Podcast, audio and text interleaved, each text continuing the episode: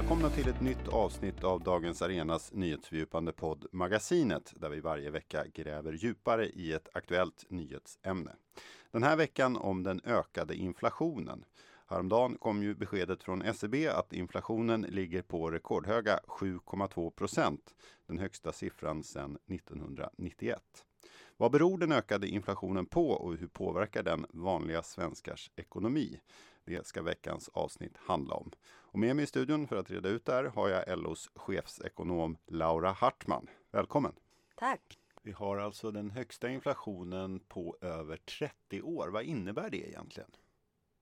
Ja, eh, det är ju så. Vi har levt länge med en låg så vi har nog eh, de unga generationerna som knappt vet vad inflationsekonomi betyder.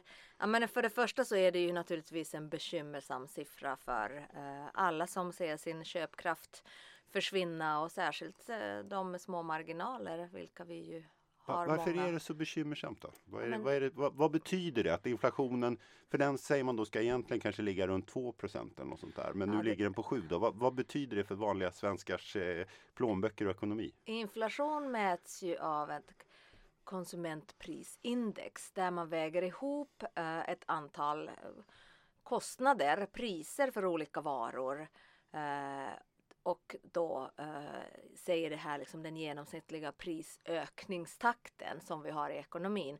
Och 7,2 procent är ju en hög prisökningstakt och det, är, det finns ju många vittnesmål att man har sett både livsmedel, elräkning, bränslepriser höjas här under våren. Och nu så har vi ju sett också på senare tid att det här har börjat sprida sig från bara elpriser och bränslepriser som det var från början till just livsmedel. Och det har ju med kriget i Ukraina att göra och de liksom, Eh, obalanser som finns i världsmarknaden kring livsmedel och gödsel och sånt. Men sen är det naturligtvis också så att väldigt mycket av det vi producerar, både varor och framförallt varor men även tjänster, är ju beroende av el och även bränsle. transport Transporterna uh, ah, till mellan, liksom, eh, eller i, i produktionsledet påverkas av de höga bränslepriserna. Så att det är fullt naturligt att det sprider sig. De här uh, initialt höga energipriserna börjar liksom sprida sig genom alla led i ekonomin och då ser vi en bredare prisökning och det är det vi ser nu. Så att det var inte egentligen någon överraskning att det kom en sån hög siffra. Du pratar om kriget i Ukraina. Hur stor del har det i eh, den här ökade inflationen? Skulle jag säga? Ja, det är en viktig pusselbit, men det är inte det enda. Man kan väl säga lite beroende på var i världen vi befinner oss så drivs den här inflationen av olika saker. En viktig orsak är ju energimarknaden, världsmarknaden. Priserna sätts ju på världsmarknaden. Och det började redan i höstas. Eh, Putin och Ryssland började ju minska sina gasleveranser Uh, och sedermera också oljeleveranser till Europa och, och, andra länder. Och det där trissade upp uh, energipriserna. Sen i USA och en del andra länder så har ju också uh, hanteringen av pandemin inneburit stora offentliga um, satsningar, alltså rena helikopterpengar pratar man om i USA där man har delat ut. Eh, stöd till eh, människorna i ekonomin för att de ska klara sig. Och det där har det betytt att man har pumpat in mycket ny, nya pengar i ekonomin och på en arbetsmarknad som i USA där allting är väldigt flexibelt så har det här liksom också lett till stora löneökningar som i sin tur övervältras till priser. Eh, så att det är en drivande faktor i USA men allt det här summerar till att i Sverige det vi påverkas mest av är nu de initialt liksom höga energipriserna som har spätts på av kriget och det som kriget har gjort är just det här med livsmedel eftersom Ukraina är en så viktig gödselleverantör och, och även spannmål kommer ju mycket från de mm. länderna. Vi pratar ju då om, om svenskarnas plånböcker och hushållen och så. Om man tittar just på, på LO-medlemmarna som du ja, representerar kan man säga. Drabbas LO-medlemmarna mer av det här på något sätt skulle du säga än, än andra? Jo, det skulle jag definitivt säga för att ju högre inkomster du har desto mindre andel av dina inkomster går till bostäder eller bostadskostnader, boendekostnader, livsmedel och eh, transporter. Du kan spendera mer på annat eller spara. Medan de med ändå lägre inkomster, vilket ju LO-kollektivets medlemmar är, där spelar det här mycket större roll. Man märker det i sina marginaler. Det blir tight i plånboken. Man kan säga att har man mindre marginaler i ekonomin så, så påverkar den här utvecklingen eh, plånboken mer då förstås. Ja. ja. Um, om eh, vi tittar lite allmänt liksom mer på, du har varit inne på det lite då när det gäller just eh, vissa saker i privatekonomin. Vi har pratat om, om matpriser men tittar man lite på till exempel bolån och sparande. Hur, hur, hur skulle du säga att inflationen påverkar det? Ja, inflationen i sig påverkar ju inte eh, boendekostnaderna Jo, tar jag tillbaka på en gång. Naturligtvis uppvärmning och den här typen av energiberoende kostnader eh, gör det ju det, både elräkningen och, och uppvärmningen. Men det som just till, till själva liksom bostadslånet och räntekostnaderna eh, påverkas ju nu när Riksbanken går in och höjer räntan så kommer ju det här innebära högre kostnader på det sättet också. Just det. Eh, och eh arbetslösheten, det har ni pratat om också. Ni presenterar era ekonomiska utsikter här alldeles nyligen där ni eh, pekar ut eh, att eh, det, det, kan finnas ett problem just med arbetslösheten i den ekonomi vi ser nu. Kan du utveckla det lite? Men absolut, alltså nu har vi pratat om inflation hittills men det vi också ser i världsekonomin är ju en eh, nedtrappning i tillväxttakten. BNP eh, växer saktare och det har ju liksom en, det har också med den här inflationen såklart att göra. Den i sig är ju eh, åtstramande eftersom vi inte har råd att konsumera lika mycket för given budget. Så, så blir det eh, nedtrappning i ekonomin. Men dessutom har ju många länder eh, börjat just öka, eh, eller många bank, centralbanker i världen börjat höja räntorna, vilket är en explicit åtstramande åtgärd. Det är ju det en Riksbankens räntehöjning syftar till att kyla ner ekonomin så att vi får bort den här liksom prisökningstakten. Men den teorin gäller ju då när det är mer en, en överhettad ekonomi och starkt efterfrågetryck som gör att priserna höjs. Folk efterfrågar mer och mer. Men det är ju inte situationen idag utan nu har vi ju de här energipriserna som sätts internationellt. De påverkas egentligen inte av den här räntan. Vi kan komma tillbaks till det, men just den här äh, nedkylande effekten i ekonomin som kommer av äh, inflationen per se, sen räntehöjningarna, många länder har börjat äh, dra tillbaka den här expansiva finanspolitiken. Och det här påverkar ju naturligtvis, och, och dessutom kriget som i sig är ju liksom väldigt åtstramande, försvårar leveranser och annat. Så att eh, det här påverkar naturligtvis Sverige också. Vår ekonomi eh, börjar verkligen liksom gå neråt och då får vi arbetslöshet på köpet. Problemet i Sverige är att redan idag så har vi en hög arbetslöshet. Eh, många beskriver ju den svenska ekonomin som het och arbetsmarknaden som stark och det finns arbetskraftsbrist. Och, men vi ser ju inte det på det sättet och det går vi verkligen noggrant igenom i den här senaste prognosen också.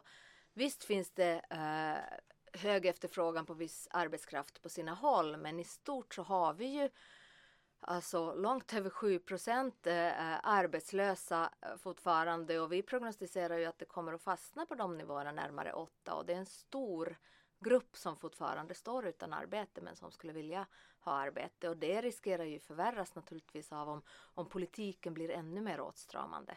Men, för ni pratar om att det kan bli problem, eller det är väl redan problem med den här matchningen då. Hur, hur, mm. Varför skulle det, de problemen kunna öka nu menar ni? Alltså det finns eh, grovt sett två problem med, med den svenska arbetslösheten. Den ena är ju den riktigt långa arbetslösheten. Personer som har varit inskrivna mer än två år på Arbetsförmedlingen.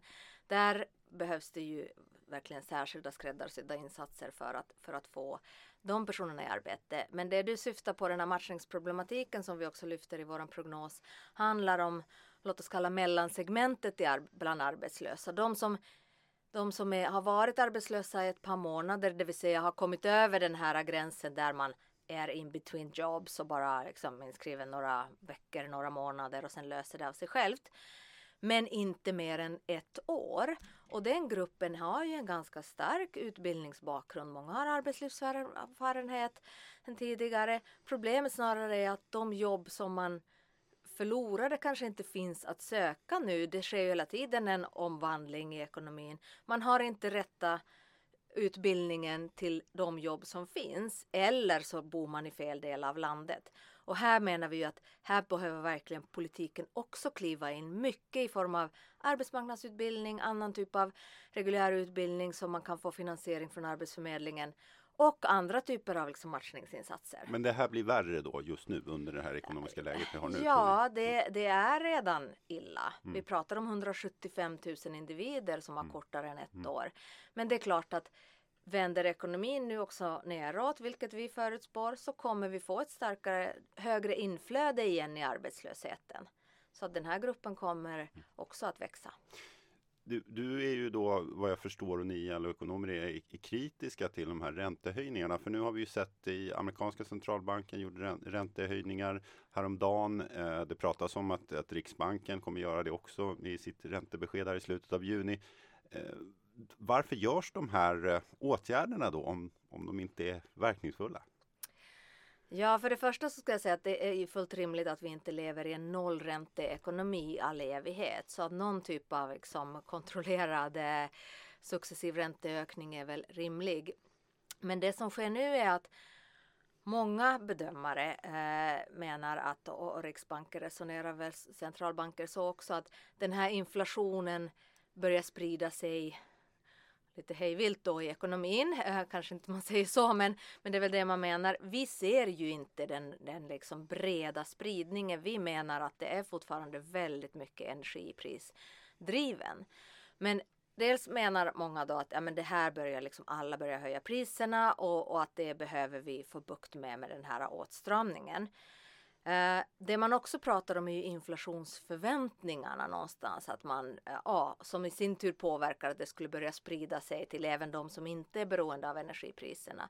Det tycker vi också är ett lite oklart resonemang och tittar vi på de riktigt långa inflationsförväntningarna som vi också mäter i Sverige så är de ju, kretsar de ju där kring två, den ökningen inte är så dramatisk. Så att det, det, är liksom eh, den bedömning man gör av ekonomin och jag tror att många centralbanker också känner sig ganska tvungna att agera för att någonstans liksom äh, försvara sin trovärdighet i inflationsmålet. Återigen menar vi att det är, vi ser liksom inte den här anledningen, den här räntepaniken.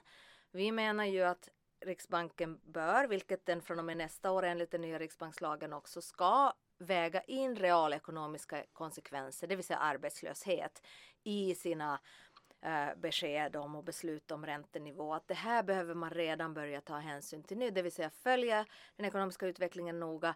Ser vi att arbetslösheten börjar rusa iväg och ekonomin verkligen är på väg till en lågkonjunktur medan kanske inte inflationen går att påverka så mycket, då tänk, mm. förutsätter vi att det kan bli en ändring neråt i räntebanan. Det som många menar nu eh, efter Feds besked att ja, Riksbanken bör också agera ännu kraftfullare. Det kommer att ha ett högt pris för det kommer inte är vår bedömning påverka inflationen nämnvärt den närmaste tiden. Jag tror vi måste helt enkelt, hur surt det än känns, vi måste bara låta den här processen, inflationen, prisökningarna ta sig igenom alla led då kommer det att komma ner. Det är inte så mycket Riksbanken kan göra av det. Det som däremot händer med de här räntehöjningarna är att ekonomin kyls ner, arbetslösheten går upp, så det är för ett, till ett högt pris. Mm. Du, du pratar ju om lågkonjunktur, annars brukar man ofta prata om eh, högkonjunktur och att det då leder till, till inflation och sådär. Vad, vad, vad befinner vi oss i för, om man jämför historiskt, alltså hur ser det ut nu? Nej men det är ju det som är kruxet. Jag menar återigen måste man lite skilja mellan USA och, och många europeiska länder. I USA har ju det varit väldigt mycket pengar i ekonomin och, och, och eh, hög tillväxt och, och eh, viss mån överhettning. Men det, så har det inte varit i Sverige. Jag menar, vår, nu är vår prognos, den reviderade, eh, att BNP-tillväxten blir en och en halv procent i år. Och vad betyder det? Ja, det är en låg tillväxtgrad. Alltså vi har sett eh, mångsiffriga, inte, kanske inte mångsiffriga men, men i alla fall betydligt högre, 4-5 mm, mm eh, procentiga eh, tillväxttakter. Så att det är, vi är vi är inte i någon negativ takt ännu. Vi förutspår att det blir eh, runt 1 procent drygt nästa år. Men det är ingen hög tillväxttakt alls. Så att vi är inte, det är ju det vi menar, den här inflationen drivs inte av att vi har blivit rikare och börjat konsumera massor. Utan det är, det är de internationella energipriserna. Och då måste man också agera på ett annorlunda sätt än vad man gör annars? Alltså. Ja, det är knepigt för frågan är hur mycket vi kan agera på kort sikt. Det som är viktigt är att vi nu, vi nu gör vårt yttersta att få den omvandlingen från det fossilberoendet till det fossilfria. För det är ju det i grunden som spökar gas och olja. Så att ju snabbare vi kan ställa om och minska det beroendet, desto mindre blir, menar, och det gör vi ju inte under året, så det, det är kört kan man säga med den här sökningen. Men risken finns ju annars att vi kommer att drabbas av den här typen av prischocker och inflationschocker även framöver om vi eh, inte får igenom det där snabbt. Och det i sin tur kräver naturligtvis expansiv finanspolitik för att investera och få, få verkligen fart i den här omställningen. Så man kan säga att eh, någon sorts eh, alltså klimatpolitiken, att skynda på klimatpolitiken, det är också bra för ekonomin? Absolut, och jag brukar ju prata om, om som jag kallar för jämlik och rättvis klimatpolitik som, som dels handlar om att att vi verkligen säkerställer att utsläppsnivåerna sjunker så fort som bara möjligt. Eh, och där det handlar ju om näringslivets gröna omställning i mångt och mycket som naturligtvis också mångt och mycket ska finansieras av näringslivet själva men, men staten har, det offentliga har en roll i att, att snabba upp det med allt från elnät och annat som vi figurerar i, i, i eh, debatten och regelförändringar och, och snabbare tillståndsprocesser och så vidare. Men sen finns den här med liksom mjuka delen i det hela, det vill säga ska vi verkligen få igenom reformer och beteendeförändringar som det här ändå innebär. Även om mycket kan, kan går att ersätta med ny teknik. Vi kanske har fossilfria flyg så småningom och kan fortsätta flyga. Men det här handlar ju också om beteendeförändringar. Vi kommer att se prisökningar i fossila bränslen till exempel. Så då måste vi säkerställa att hela folket är med, att det finns en acceptans för den här ganska snabba omställningen. Och då är vi någonstans tillbaka i den klassiska Rehn-Meidner svenska modellen där vi säkerställer att jobb som försvinner får försvinna men att vi hjälper till, ställer om människors kompetenser så att de snabbt kan ta de nya jobben. Att vi har bra försäkringsskydd så att folk känner sig trygga att även om jag måste ställa om så kommer jag inte bli urfattig. Men också att de kostnaderna för den här omställningen blir så jämna som möjligt så att den som bor i glesbygd och inte längre kan ta sin gamla Toyota Corolla till, till jobbet för att den körs på bensin men inte kan gå och köpa en ny Tesla också får möjligheter att, att gå, gå över till det, till det fossilfria. Så att väldigt mycket den typen av investeringar och reformer behövs för att inte ha de gula västarna på gatorna som vi har sett i andra länder, Frankrike bland annat, där det blir stora protester när man säger nej, det här vill jag inte vara med om, det här gör för ont. Det har vi liksom inte råd med. Eh, vi har pratat om matpriser, eh, energipriser, bolån. Alltså vad, vad, hur ska man tänka som en, en vanlig, hur ska hushållen, en van, vanlig svensk liksom, konsument tänka kring det här som händer nu med inflationen? Är det något, har du några tips? Ja, det finns ju, det finns ju stort och, och det finns här och nu litet. Jag menar, någonstans här och nu så tyvärr finns det ju inte så jättemycket att göra. Man får ju liksom anpassa sig helt enkelt. Eh, sen så tänker jag att man får rösta i nästa val. Man får se till att man får de politiker och beslutsfattare som, som har en, en bra plan för det här framåt. Eh, och som sagt, det kortsiktiga det kommer att svida i år. Jag tror att vi får liksom kalla det här året för ett förlorat år. Vi ser en reallöneminskning. För löneökningstakten den är ju ganska mycket satt. Åtminstone inom LO-kollektivet så ser vi ju ingen stor löneglidning så att det blir ju en reallönesänkning. Tyvärr. Sen kan ju politiken i viss mån som den har gjort redan kliva in och, och säkerställa att de med minsta marginaler får eh, klarar sig ändå och man kan få någon typ av kompensationer. Men, men jag tror inte det kommer heller att liksom täcka upp helt utan det blir ett förlorat år utan man får, man får liksom lyfta blicken framåt och eh, se till att få de beslutsfattare som, som man förtjänar. Nästa år är det ju avtalsrörelse också. Det är svårt att undvika den frågan när mm. man står här med LOs chefsekonom. Ehm, om nu inflationen ökar, det blir dyrare med allt från energipriser till, till mat. Borde man inte då kompensera för det genom höjda, extra höjda löner i nästa års avtalsrörelse? Alltså jag brukar ju inte gå in och, eh, och förutspå avtalsrörelsen hur den måste få ha sin gilla gång och jag sitter inte runt bordet. Det jag kan konstatera bara att det är ett svårare läge än på länge.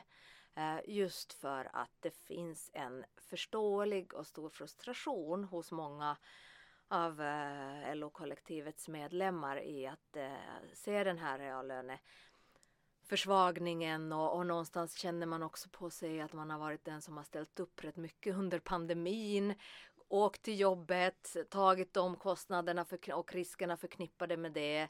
Eh, man ser också att företagen har fått stora stöd och det ändå har gått ganska bra för stora delar av näringslivet. Eh, så att det, det finns den frustrationen. Samtidigt finns ju den här överenskommelsen sedan många, flera årtionden tillbaka som man kom fram till efter höginflationsåren på 80-90-talet att den eh, liksom långsiktighet och där man någonstans tar eh, inflationsmålet. Industri, eh, industriavtalet, ja. precis och hela den liksom modellen som vi har med centraliserad samordning. Eh, så att eh, det, det, det, man ska ha respekt för, för det läget som, som avtalsrörelsen sitter i nu. Och de som inte riktigt vet vad det innebär det här då med, med den centraliserade lönen och industriavtalet, kan du förklara det väldigt kort? Ja, i, i kort och förenklat så kan man säga att man där sätter eh, industrin sina äh, löner kommer överens först mellan arbetsgivare och hela kedjan från LO, och TCO och SACO, alltså PTK. Eh, och eh, sen så eh, förhåller övriga LO-kollektivet till det märket. Sen kan det ju finnas särskilda satsningar i olika yrkesgrupper eller låglönesatsningar och annat så att det är det man sen förhandlar om men att man använder sig av det här. Och, och tanken där är ju att det är industrin som är konkurrensutsatt så att det får ändå liksom styra så att man säkerställer industrins konkurrenskraft. Men om man tänker då där, då har löneökningarna legat om jag inte missminner mig de senaste åren kring runt 2% Nu ser vi en inflation på 7 mm. Går det verkligen att ha löneökningar på bara 2 då? Det är det jag inte vill kommentera för att det är, är som sagt inte min sak att, att, börja sätta några siffror här och nu. Men kan det också vara så att det, det, det är lite för tidigt? Det är ändå nästan ett år kvar tills mm. de nya avtalen ska sättas. Så jag tänker om vi, om vi blickar framåt lite. Vad, för nu pratar du om ett förlorat år. Men om vi, om vi ja, blickar fram till nästa vår, hur tror du att vi kommer se ut då när det gäller Nej, men Jag är ju ändå optimist eh, mitt i allt det, detta ändå mörker som vi i mångt och mycket tecknar i våran prognos att inflationen kommer inte att vara på 7% nästa vår. Och det är ju naturligtvis väsentligt också att påpeka att förmodligen sitter vi inte i, i det kniviga läget då. Eh, våran ytterst osäkra ytterst osäkra prognos för nästa års inflation, inflation är ju 3% Sex år i genomsnitt för hela detta år säger vi, eller skriver vi i vår prognos och tre nästa. Det är, eh, man kan nästan säga så här som ödmjuk prognosmakare att det enda vi vet med säkerhet att det inte exakt blir det vi har förutsett och läget är väldigt osäkert. Men den riktningen tror jag ändå på att vi, då har det hunnit ta sig igenom leden Ja, för vad baserar ni den prognosen på? Var, varför tror ni att det, att det ändå kommer att gå neråt? Så att säga? Nej, men det är ju den här eh, vår eh, ändå bedömning att inflationen drivs så mycket av de höga energipriserna. De är, har ju redan vänt neråt. Jag menar elpriserna toppade i december förra året. Så att själva och bränslepriserna har ju sjunkit också här nu. Det har väl gått lite upp och ner men ändå liksom ökningen eh, ser vi inte längre. Men nu håller andra producenter som har till en början kanske accepterat de liksom högre energipriserna och tänkt att ja, men det här är så övergående så vi justerar inte våra priser, vi vågar inte för att konkurrenterna kanske inte heller gör det. Men nu när det här har blivit så bestående ändå så har man anpassat sig och höjt sina priser. Och sen i nästa led, vi har ju långa produktionskedjor i, i varuproduktionen, så nästa som tar den råvaran och använder det i, i byggandet av någon annan manik tar också och anpassar sina priser och den här processen har ju sin gilla gång. Men den, någonstans tar den ju sen slut när alla har höjt sina priser. Då kanske vi troligtvis lever i en ekonomi där vi har kanske betydligt också högre priser än vad vi såg för ett år sedan. Men inflationen är ju prisökningstakten och den lugnar ner sig. Men och du, är, är, du orolig för det är vissa som pratar också om att eh, man jämför den här situationen med, med 90-talskrisen som föregick det. Vad, finns det några likheter och skillnader och är det något behöver vi vara för då, det var ju något som drabbade svensk ekonomi väldigt hårt. Behöver vi vara oroliga för en sån situation igen?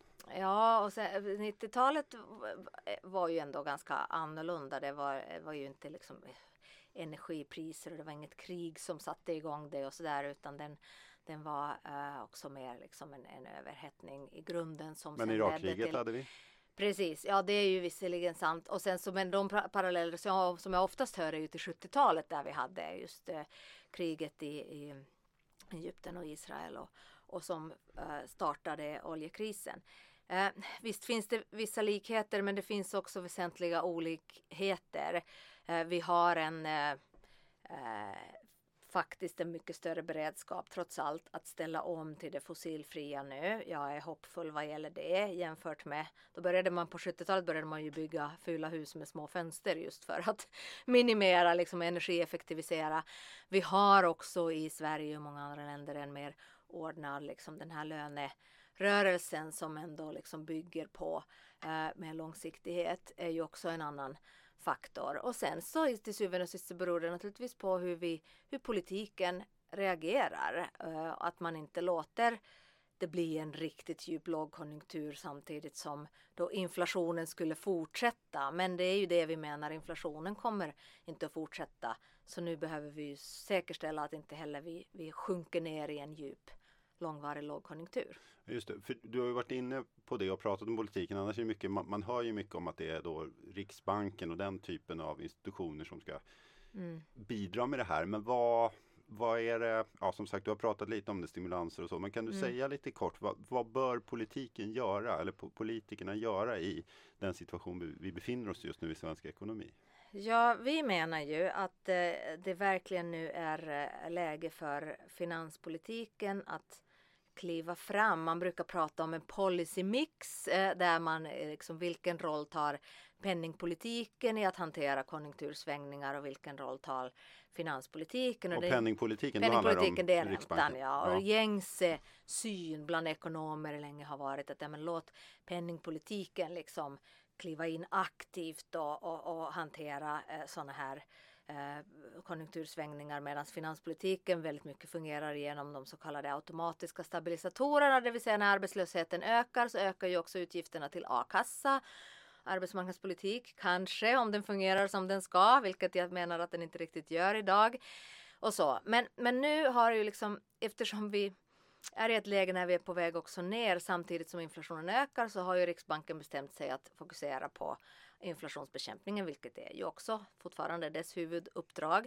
Så den blir åtstramande. Men på väg mot lågkonjunktur eller i alla fall neråt i tillväxten så behöver ju finanspolitiken kliva fram för att minska den här liksom åtstramande effekten i övrigt. Och då pratar vi dels om en allmänt expansiv finanspolitik som stimulerar efterfrågan i ekonomin.